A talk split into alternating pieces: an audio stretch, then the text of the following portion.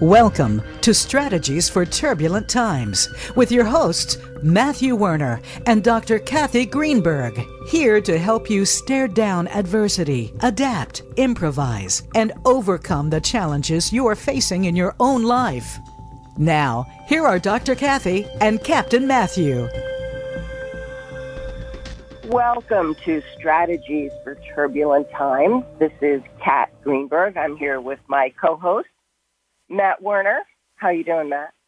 It's Friday. Happy Friday, everybody. I, I tend to be like the somber one on Friday. Like I've had a hell of a week, and it's been productive. Like I haven't. Well, I, you know, are we going to have a match here about who had more of a hell of a week? You know, Matt and I are like Mr. and Mrs. Smith. For those of you who've gotten to know us over the past, I guess we're now into our 18th no, 21st episode. And I, you know what I'm really excited about, and I just want to shout out to our audience a great big hug and thank you for making us uh, number one pick on Voice America over the last week. And we can't thank you enough for all the on-demand shows that you guys and gals are downloading. And we hope from the top of our hearts that we are adding value to your life. We are on a mission here to shout out the love on a weekly basis to everybody in law enforcement, public safety, and special forces, special operations, special response teams, anybody who's out there, as Matthew likes to say, doing God's work. So just know that we're here for yes, you. Yes, thank you. Thank you, everybody.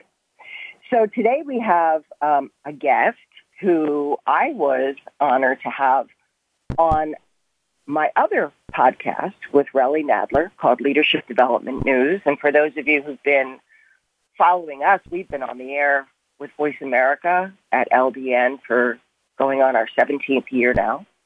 And uh, I think we're in 60 countries now with uh, over 5 million listeners at Voice America. So congratulations to uh, Voice America. And one of the things that we were really excited to talk about was uh, a new book that came out called Designing Transformative Experiences. And those of you who are in law enforcement are probably thinking, what the hell? It's my favorite word today, hell, um, is designing transformative experiences. Well, you're in for a real treat because our guest today, uh, Brad McClain, uh, is an expert in the area of identity, emerging identity, understanding the narrative that impacts our identity.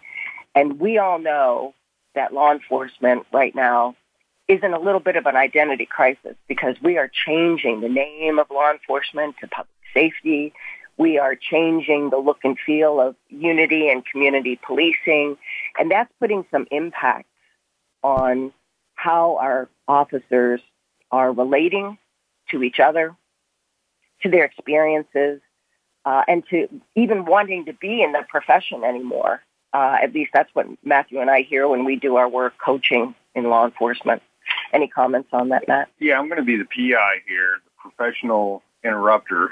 um, and honestly, Kat, I, I think that it's not just in law enforcement, but also with society and also with DOD. I mean, you see all the changes that are going with uh, you know our professional leaders across the board. It's very um, VUCA, uh, which is volatile, uncertain, chaotic, and ambiguous, and it's not a good place to live. Well, we know that wellness uh, is an important factor, uh, and uh, we want to thank our sponsors, the National Command and Staff College and Magnus Works with an X.com for helping us provide all of you with support at your fingertips. And um, as we bring Brad on, I just want to give you a little bit of background on Brad. He uh, he joins us with a motto that I love: uh, "Aspire to inspire before you expire," and it, it really says it all, right? So we're going to have an engaging dialogue today on how an emergence mindset in our daily practice can really support a healthier image of ourselves and safeguard our identity. And we're going to learn how to flip the switch on some of our mental routines with some new ideas and approaches that Brad has for us today from his book, Designing Transformative Experiences, which I love. And we're going to do a little bit of critical thinking today about how we want to approach our lives.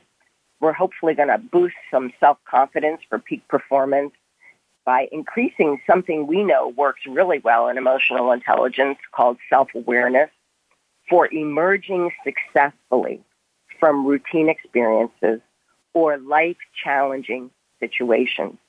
So we're pleased to have you today, Brad. Welcome to the show. Thank you, Kat, and hello, Matt. Happy Friday. And just so I can get this in right off the, the top and not feel excluded, what the hell? We're back. Yeah. uh, you know, it, it's been it's been one of those weeks, Brad, where you know I I came down with some kind of a you know bug and I've been fighting it all week, but trying to keep my schedule. Uh, and of course, we beat ourselves up for not being able to keep up. You know, and and I preach, don't be on your case, be on your side. And here I am doing that thing that I tell everybody else not to do, and I have to shake myself, right? And I say self. Look, I know what your identity is as an expert, as a professional, as somebody who's promised to deliver here, but you got to be a little forgiving because this is not going to be the week that you're going to be at your best. And that's really hard. Oh yeah. That's uh that's a, a, a very uh, astute observation, I would say, because how many times are we absolutely at our best and firing on all cylinders? We're always something dialed back from that, right? and we're having to juggle all kinds of things in our lives. And it's true for any profession, uh, law enforcement especially. We're not just bringing the one identity, not just the blue identity comes to work. All of our identities come to work. And when they harmonize, we are on it, with it, in it, and good. And when they're not harmonizing or even when they're conflicting, it gets hard real fast. Oh, definitely, definitely. So, um, Matt, you want to ask the golden question about uh, influence? Yeah. So usually, uh, Brian, uh, Brad, sorry, um, we open up the show with uh, law enforcement experts that uh, you know come in, and uh, we we'd like to learn just for the audience, like how did you get into the field of expertise that you've actually gotten into? Oh boy. Yeah, how much time do we have for this interview? you know, I, I, I was talking with Kat a, a, week or so ago, a few days back, about um, uh, about this podcast, and I started telling her some stories about um, how my professional role as a social scientist studying identity and how it governs our behavior uh, ties in with my experience over the years with law enforcement. And um, it goes all the way back to when I was 10 years old and had a police officer mentor in my in my childhood and all through the rest of my adulthood. A guy named Bob Langford.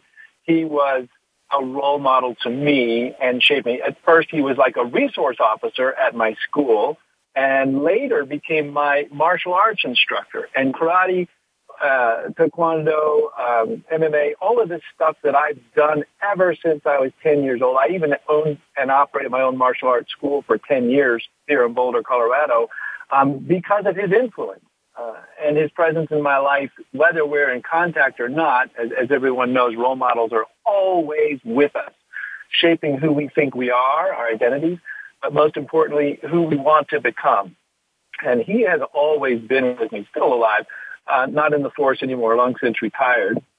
You know, later, even that, he became my scuba instructor because he did search and recovery training for the department and so when I wanted to learn scuba, uh, he was my karate instructor, my scuba instructor. Uh, he was police officer extraordinaire and shaped my ideas of what policing was, who they were, and what they did. Now, this was way back in the 80s, you know, early 80s, uh, all through the 90s and, and now up to today. Uh, so much so, so he brought on the, a second influence that I had, I was just out of school working my first job, low man on the totem pole, and they had some sort of training, volunteer training, uh, going on over a brown bag lunch. Uh, I was working at a science lab somewhere, and uh, they brought in this guy named John Nicoletti. And John Nicoletti was giving a talk on workplace safety. And I was running the martial arts school at the time. So I went up to him afterwards, strike up a conversation, and we became fast friends. Uh, and he, turns out, many people listening will know him. He's a police psychologist, works with departments all over the country, but also does violence prevention training for schools, businesses, uh, private individuals. He started the psychology uh, that we now call police psychology before we even had a name for it. He wanted to be an FBI crime profiler, uh, and uh, they didn't even have such a job at the FBI back in the day. John's a few years older than we are. And then he invented, you know, part, helped to invent this, this whole idea of police psychology and ended up working back for the FBI and multiple police departments across the country as a consultant and now runs a staff of about 20 psychologists, uh, based here out of uh, Golden, Colorado. Uh, or I think he's in Denver now. Anyway, uh, Nicoletti and his wife Flater Associates and they were instrumental. John and I, John Nicoletti and I, started a business for personal safety uh, while I was running the martial arts school, where we uh, worked with schools and corporations, companies large and small, to train uh, their staff how to respond to crises and intervention, uh, crisis intervention training for civilians, basically. Uh, we did some training for police uh, and prison guards at Supermax we did training for uh, school teachers in the wake of the Columbine uh, crisis and, and, tragedy and school violence uh, ever since he's been involved in. The last program we did together was about three years ago after the uh, abduction of a young girl here in Colorado, Jessica Ridgway, who later tragically was found um, killed. And the schools and parents were very fearful in our communities here in Colorado. And so we did a small tour of talks to dispel the myths about violence, uh, the roles that we can all play to ensure safe communities and kids and, and schools.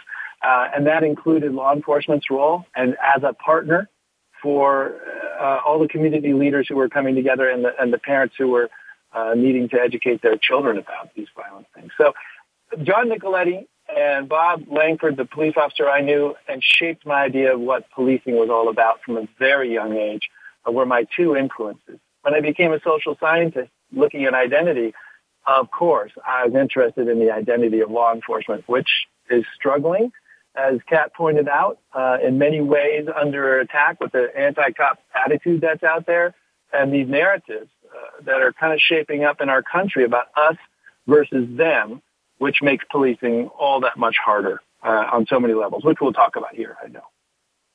Yeah. First of all, thank you so much for that really impressive background with regard to how law enforcement professionals, without even trying, have been such a key part of your development and how you think about how people come to their, if you will, careers from various backgrounds.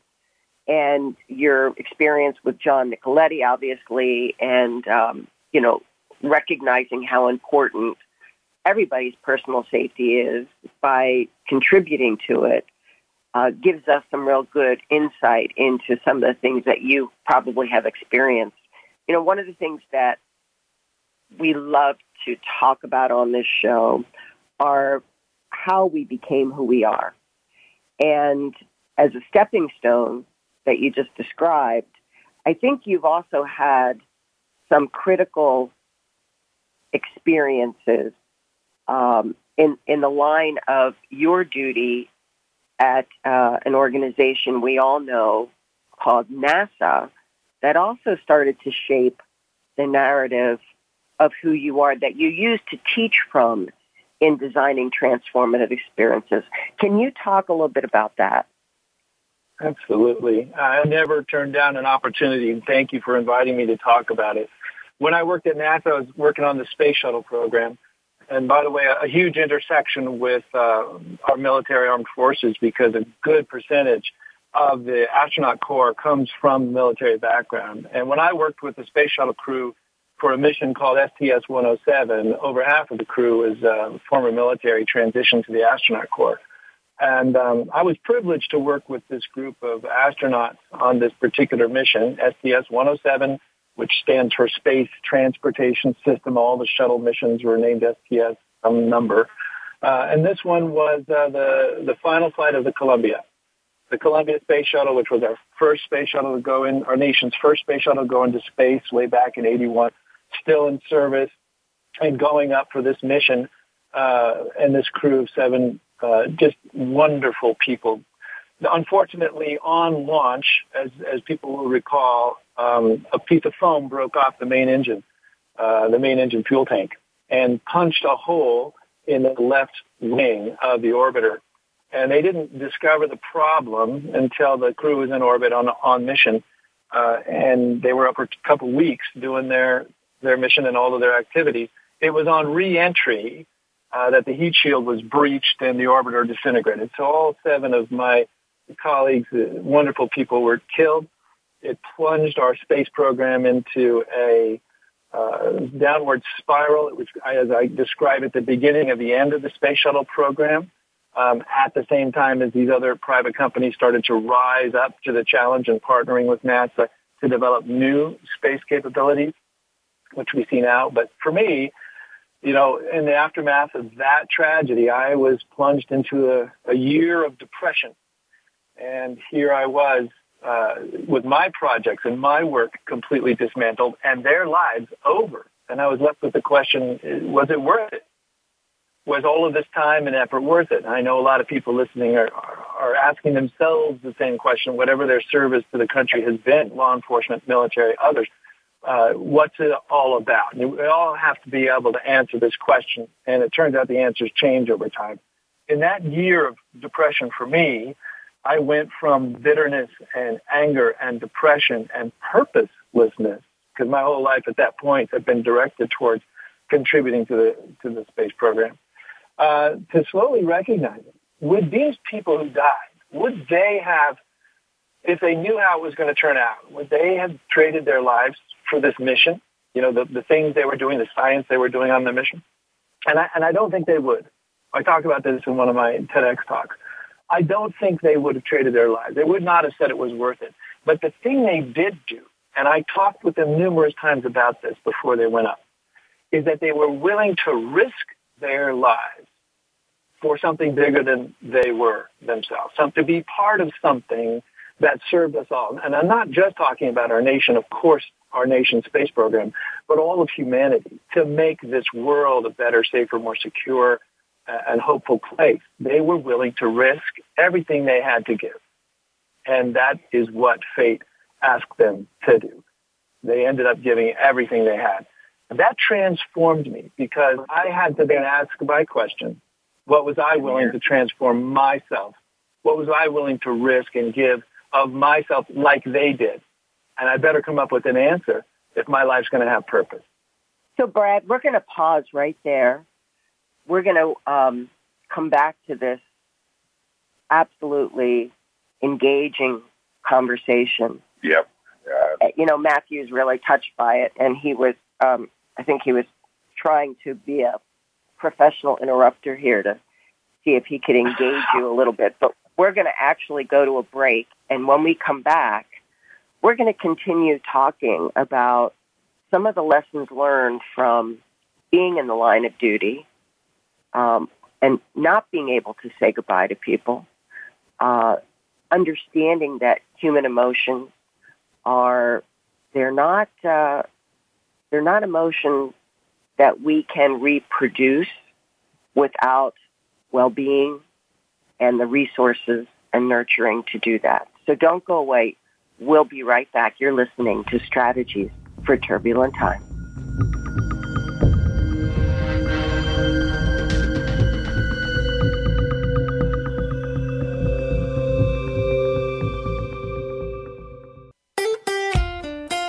Follow Voice America at facebook.com forward slash voice America for juicy updates from your favorite radio shows and podcasts. Results will always favor the peak performer. MagnusWorx is a cutting edge mobile app to help you and your team build peak performance across 11 critical well being domains to go from great to Magnus. MagnusWorx balances individuals with real time tailor made check ins with pulse vibes to increase mental, physical, and emotional well being. It spans every aspect of your daily life. Get started now. Inspire, educate, impact, and transcend. MagnusWorx.com. That's Magnus, W O R X.com.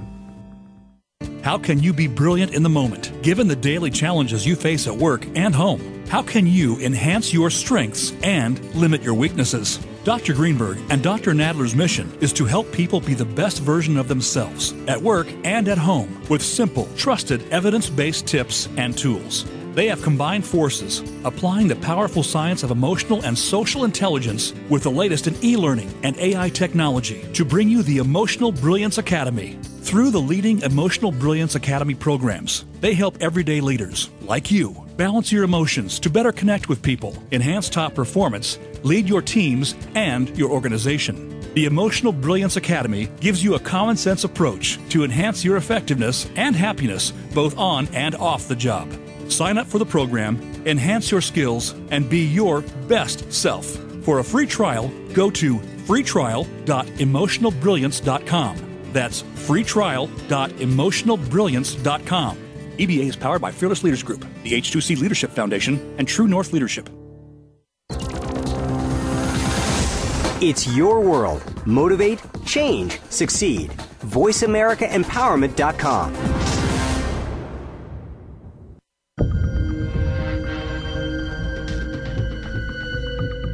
Welcome back to Strategies for Turbulent Times. Have a question for Dr. Kat or Captain Matt? Join us on the show at 888 346 9141. That's 888 346 9141. Now, back to the show. Welcome back, everybody. Um, we have a very special guest today, uh, Brad McClain, um, and he's a doctor in the uh, the behavioral world as far as how the brain works and um, just going through life's processes of having a significant impact into one's personal life. Um, as a lot of the listeners, I know that you are all going through, um, you know, serving others, doing what's best for your uh, purpose as well as for society. Um, but his is unique, which uh, he worked with NASA, and he's been sharing his story with us. So uh, thank you so much for coming on the uh, on the on the cast here, Brad. Thank you, Matt. You know, we were just talking over the break. Uh, I guess it is kind of a unique situation that I was in uh, when I had my time at NASA years ago, and the space shuttle challenge uh, that I had. This, you know, the Challenger being the first space shuttle accident, and the Columbia being the second one. That's what I was part of. But you know, uh, we were just talking and sharing, hearing some of your experiences tip of the iceberg, Matt, that you know, they're unique, but they're not. We all face loss. We all face, as Kat was just saying, those situations where we don't get to say goodbye and somebody's gone and they disappear. And, and sometimes we send them. Sometimes we don't know about it. Um, you know, I, I, and I read about this in my book, uh, Designing Transformative Experiences, you know, that old saying that we're all just one phone call away from our needs. And uh, that morning, uh, early February 1st, uh, 2003, when the when the Columbia went down, you know, I got that phone call. I was living in Texas at the time. If I had been outside of my backyard, I probably could have seen the debris falling down from two or 250,000 feet because it rained down over over Texas and all the southern states as they were making their approach for Kennedy Space Center landing strip. And um, you know, I, I dropped to my knees and uh, all of a sudden my identity was changed. I was now um, a survivor of sorts, uh, someone going through a trauma. I didn't know how long the storm would last. I, I don't even know if the storm is over. I, it just changed. It became a new normal for me as, as I integrated it, you know, and I said to myself, like I said before the break, what am I going to do with my life that will honor these people who gave their lives? What am I willing to risk everything for? And that set me off on the wild goose chase to become a social scientist and study identity and say, that's, I'm not going to be an astronaut. I'm not going into space. Uh, that boat has sailed, right? but, but I, I'm going to pursue my passion, contribute in this way and, and give my talents, which are different. But I'm going to give my life to this pursuit. And I don't know where it's going to take me, but every chance I get, I'm going to honor them. I'm going to tell their story. I'm going to bring them with me as a part of my identity that reminds me to get up, get moving, get going whenever I'm feeling down, lazy, self-pity, whatever it is. Uh, and some days it worked better than others, but that, that transformation for me was powerful. I know a lot of people listening are going to relate to that, even it was a, a unique situation for me, but everyone has their unique situation. No one's ever lived your life before, so of course it's unique, but we resonate with each other, I think. You know, you said something very powerful. Uh, maybe it was on the break, but you said there's no way out. You have to go through. Can you talk a little bit more about that for our audience who may be, in fact, trying to understand how to emerge successfully through a life challenging situation that they're still yeah. processing. Oh yeah, yeah, and, and, I'm a big believer that we never stop processing. You know, uh, there's no way out but through. I love bumper sticker wisdom when it actually is wisdom instead of just a quip, and that one is actually wisdom because you know you want you want so much to uh, to go around, to go back to go over, to go under, to do anything but take that step forward into that horrible storm. And that is exactly the invitation that life is giving. I always say designing tra- transformative experiences in my book. If, if you're a leader, if you're uh, even just leading your own life, or you're designing a training, or you're designing a, a mission, you're designing something for others uh, you're giving them life invitations. And, and a lot of that is designing invitations. So when life gives you an invitation to go through a trauma, that is the way we grow. If we try to go around, back, up, down, around it in any way, uh, it's a form of denial or risk avoidance. And the treasure that's waiting for us is always to go through it. But that's also where the heartache is, the heartbreak is. That's where the scary demons and, and, and boogeymen are. That's, but that's why that's where the treasure is. Because when we work through an identity trauma, and I call these identity traumas because they force us to change that person looking back at us in the mirror. Not to abandon that person, uh, not to change into an entirely different person, but to change aspects of our identity, forging new identities that will carry us through into the unknown, right? So we've had a trauma. We're facing something hard. We're going through something difficult. Uh, it could be coping with a past, uh, you know, crisis or, or, or disaster or tragedy, like my case. It could be something that you're anticipating that's starting to get hard. In all these cases, life's giving us an invitation to forge a new identity that will carry us forward. The old identity isn't going to work. Not the way it was. What are the new things we have to bring into our sense of self? And how does that work? Well, that's what I, I cover in the book a lot in my, a lot of my work. Uh, how do we do that in a practical sense? And it all starts with the story we're telling ourselves about who we are. Uh, like the blue identity. What does it mean to be a police officer? And how does that have yeah. to change as, as, as we go through it? You know what, Brad? I, you know, I, I just, uh, I love exactly how you're telling the story about your own personal life and you know, I, I'm thinking through this when when I've lost brothers in arms and been through, you know, catastrophic, um, you know, missions or anything that goes south.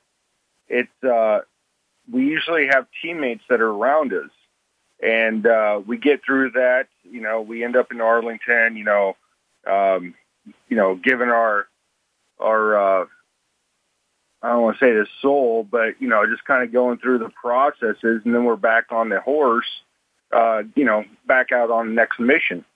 Now, yeah. from your experience with the identity, we lose that identity uh, because, like I said, we're immediately, you know, we're we're surrounded by teammates, and then also, you know, we go up and give our respects and do our best that we can, and then we're back on the horse.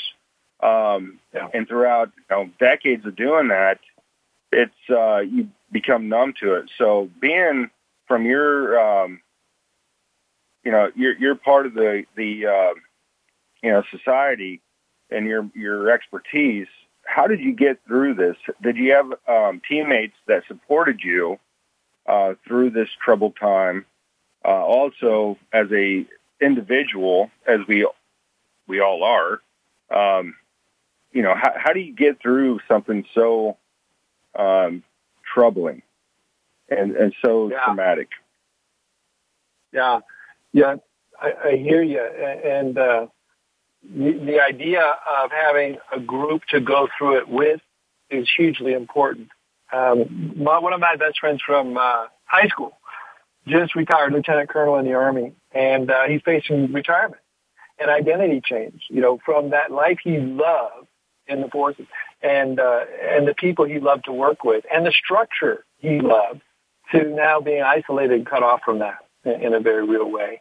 I see the same thing with uh, high caliber athletes who try to retire. I always think of Michael Jordan, who, who retired, went to baseball, came back to basketball, retired, and went back to, ba- and he couldn't quite make the transition clean cut, right? Tom Brady, kind of the same thing. We see it with, with Olympic athletes who spent their entire lives devoting to one identity, one pursuit, excellence in Right. their Right. field, their sport. When they get done, uh, their suicide rates are, are through the roof. Their depression rates are through the roof, high and above the normal for their age ranges because of this Yeah, identity look- look question. How do I get mean- through it? Yeah, absolutely. No, sorry. Yeah, Go ahead. Brad. I was just talking about Michael Oh, yeah. Phelps as well. You know. Oh yeah, uh, yeah. Go ahead. I uh, there is no one formula or magic bullet or recipe for doing it, except to say that you must forge your own pathway forward by going through. In other words, you can't turn away from this challenge. This transforming it into a invitation to say this is not happening to me, but this is happening for me. How can I make this happen for me? You know, and it's about that narrative. So I know, especially law enforcement. I was talking with Nicoletti about this uh, last week. You know, the, the new pressures that we're facing in law enforcement uh, that, that make the job so hard. You know, there's obviously the job pressure, the scrutiny, everything you do and say is on camera, uh, and there's an anti-cop attitude narrative out there. Uh, there always has been, but it, it's especially tough right now. There's also higher stakes if you're in a, in a, in kind of a critical incident or an officer involved shooting. A shift in focus from, um, you know, the usual debrief that used to happen with those tragic incidents where you, somebody has to use their firearm to, hey, I might go to jail. It's not just safety here. Um, my my freedom might be on the line. Don. Also, we know police forces are understaffed right now, uh, and there's increased because of all of these things. Family pressures. Your family concerned about your safety, and is this really what you need and want to do with your life? And so, these, all of these things combine to to make the job hard. And when a crisis happens, how do you say, who am I now? Can I do another loss? Can I have another loss, another crisis, another tragedy? And then, as you said, Matt, get back on the horse. But each time it happens, I'm changing. Uh, I am the author of that change. You know, most people say that their transformative experiences happen to them uh, from external circumstances over which they had very little control. But when we ask a few questions deeper, and in my work as a researcher, we ask probing questions, the opposite is actually true. That those transformations always come from within. Except most people are oblivious to that. It's unconscious. When we raise that to a conscious level and say, I get to write my own identity narrative, that's my process for going through and forging the identity that will carry me forward. I'm the author. Nobody else can do it for me. But if I have a group of comrades, they can help. Let me jump in here a minute, Brad. So you're saying a couple things here that I want to make sure the audience is getting, and I always like to pull out some of these lessons learned. The first one is the narrative and the story is the first stage in being able to get through it. All right? It's the story. I want everybody to pause for a second. I want everybody to think about this. we talk about accountability in law enforcement, but to the point you made about punitive action, we don't allow people the process of accounting for the ability that they used at the time of the critical incident. And as a result of not allowing people that accounting of what happened to them, we are limiting their ability to heal. Because the first thing we do in a critical incident is we separate the officer and they become isolated. We go right towards the investigation and the punitive action. And therefore, even the lessons learned from the error that created a critical incident, if there was an error, cannot be used to reprocess the experience so that there is a learning from it that others can gain because the body camera is now protected. The information from the body camera is now protected. And that officer who is in that process of, you know, administratively being processed doesn't get to deal with the accountability of what occurred. So can, I just want to make sure everybody hears that one of the biggest steps in healing and emerging successfully from a life challenging situation is the narrative. And if we can't share the narrative, we can't heal. Am I making sense, Brad? Oh my gosh, yes, yeah. Uh, we all live by our stories. You know, we're, the research is pretty clear. We are hardwired to translate all of our experiences into stories. Even this podcast will be translated into a story at the end of the day. When, a, when an experience is especially powerful on the good side or the bad, it has the ability to impact our very special stories, our identity narrative. These are the stories that we tell ourselves and others about who we are in the world. And that governs our behavior, our choices. So this, your point, Kat, is that we can shape those narratives in order to change our lives. And in order to take control of a situation that's out of control, like a post-traumatic stress. You know, Nicoletti was just talking about this last week with me as well. Um, the idea between post-traumatic stress recovery, PTS, and PTSD. Let's, let's the, pause right there. Yeah. Let's pause right there, Brad. We're going to come right back to that conversation. Okay. What's the difference between a post-traumatic stress and an incident, as you describe it? So don't go away. We'll be right back. You're listening to Strategies for Turbulent Times.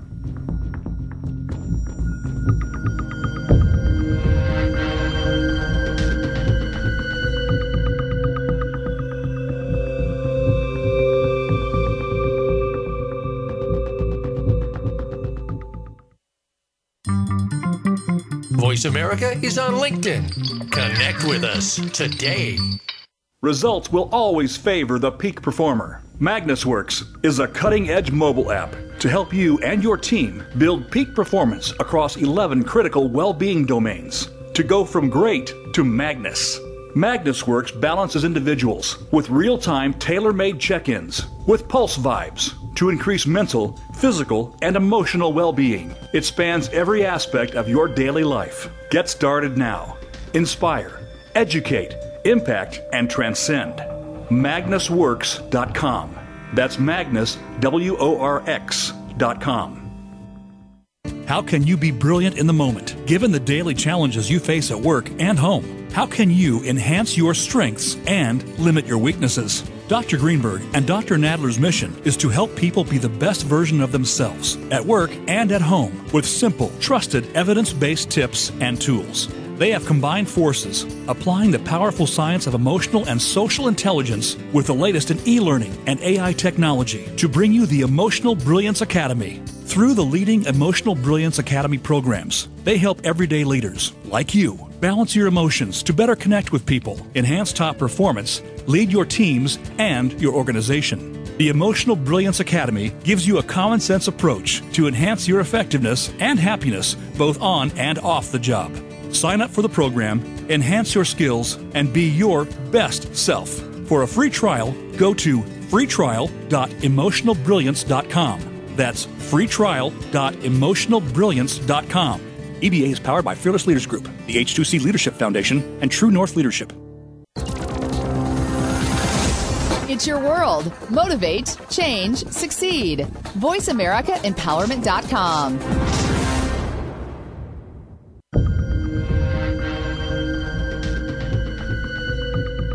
Welcome back to Strategies for Turbulent Times. Have a question for Dr. Kat or Captain Matt?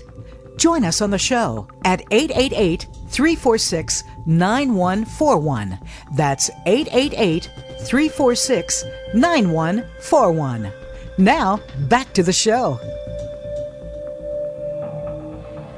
Welcome back. We're talking to Brad McClain about his amazing book, Designing Transformative Experiences. We're talking about emerging successfully with a little bit of self-awareness and recognizing that we have to create our own story.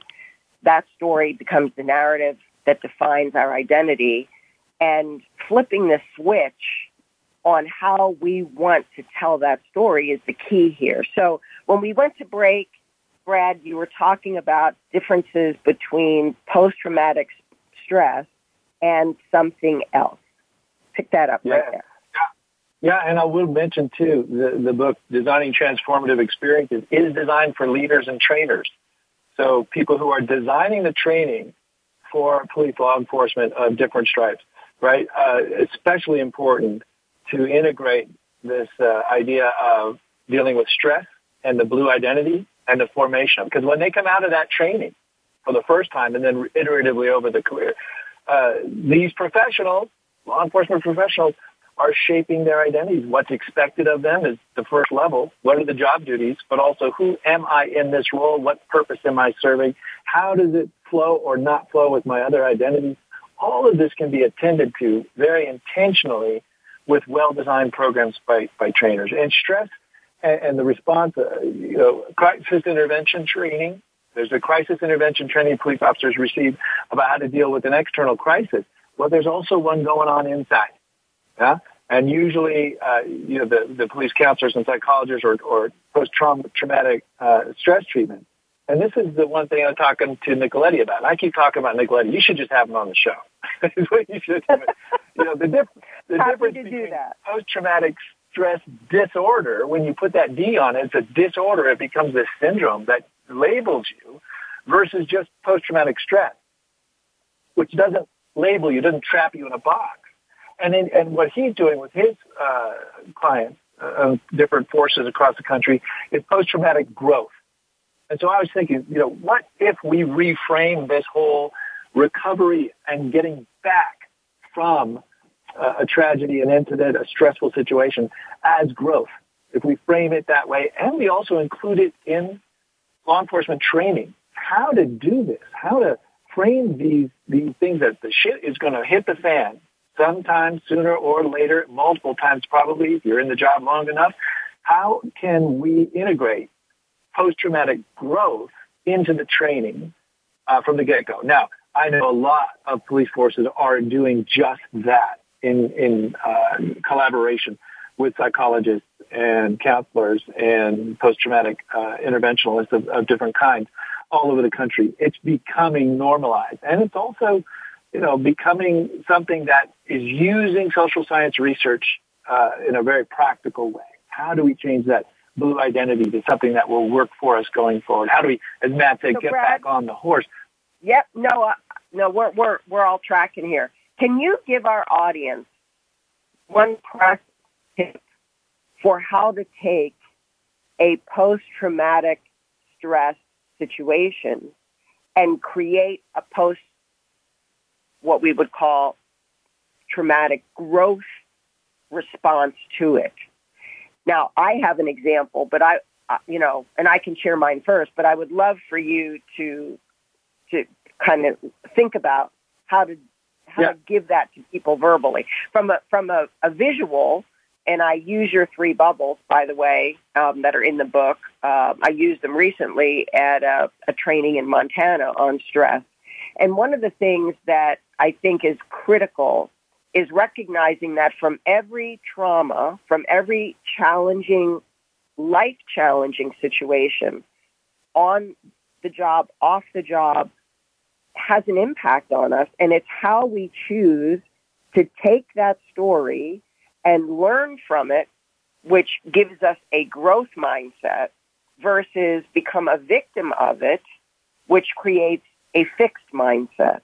And what we have to do is teach people how to flip the script from how did this hurt me to what did I learn from the experience and is the injury something that makes me more than, not less than? So I'd love your take on that. Yeah. Oh yeah. Amen to all of that. You know, the the ability. You know, the, the things that um, that that profile police officers, you know, as candidates, good candidates for law enforcement. You know, the, the motivation for becoming a police officer, the identity usually, almost always includes public service, health, and safety. Uh, you know, it's not uh, people don't join the force to shoot bad guys. They're out there for the public good and to use their skills. And sometimes you know, to have a big hammer to make sure that our public is safe. That's why they're doing it. They're good people with good motivations. That's got to be there, right? Uh, they got to have good impulse control, a good attitude about their job and their personal contributions to it. You know, uh, we look at other aspects uh, of their history. You know, his, both their criminal records and also the historical data from, from other professional roles they've played. And of course, we know that the training in, involves a lot of simulation as well. Um, but there's never enough time for all of the training that goes into shaping these identities. What about the component of being able to uh, adapt that narrative about who you are after an incident that comes, right? So in my case with the space shuttle, I took it on as a personal responsibility to live up to the example of those people who had died and transform that tragedy into rocket fuel for my trajectory, for my life, and, and reframe it, as you say, flip the script into a growth mindset. Now, growth mindset, for those of you listening, look into this. Carol Dweck out of Stanford wrote a book called Mindset. She identified growth mindset and a fixed mindset. And, I think a growth mindset can be summed up as the power of not yet. It's a power of potential. It's the saying that, you know, you can't teach an old dog new tricks is wrong.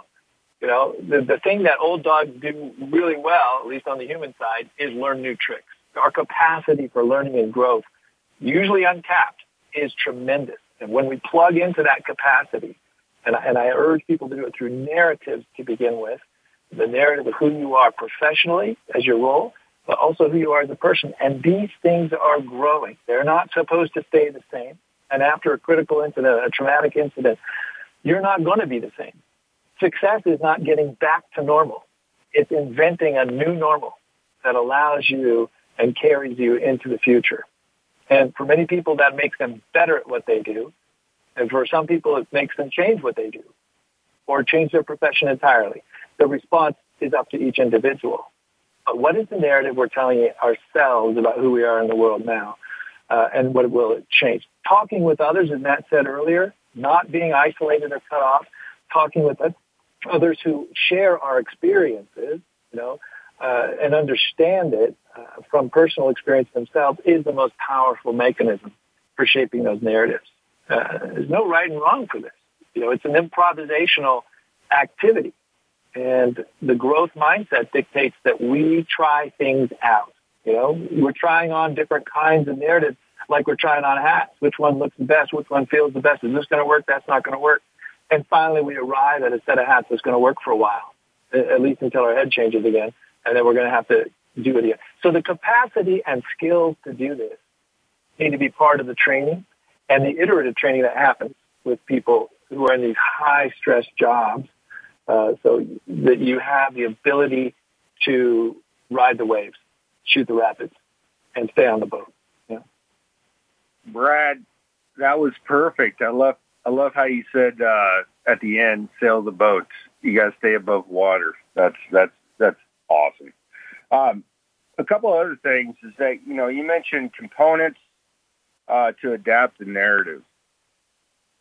I'm going to take that and run with it because it is.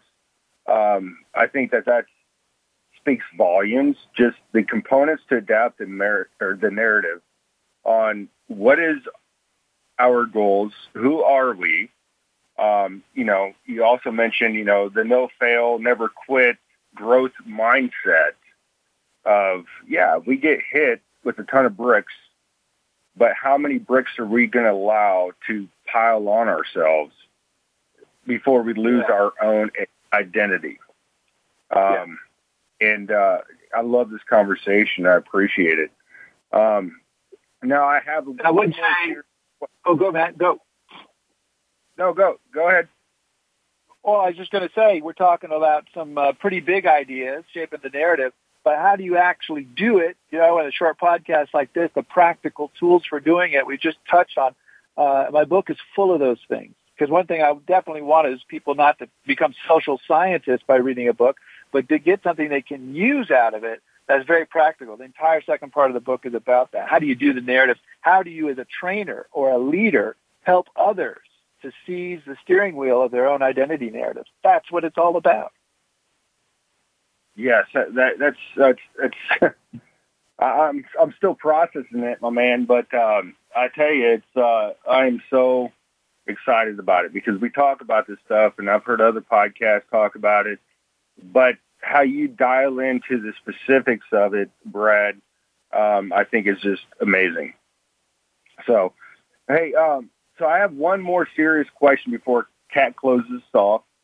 Um, knowing your your a little bit more about your background and uh, you're traveling all the time. You live in uh, Boulder, Colorado.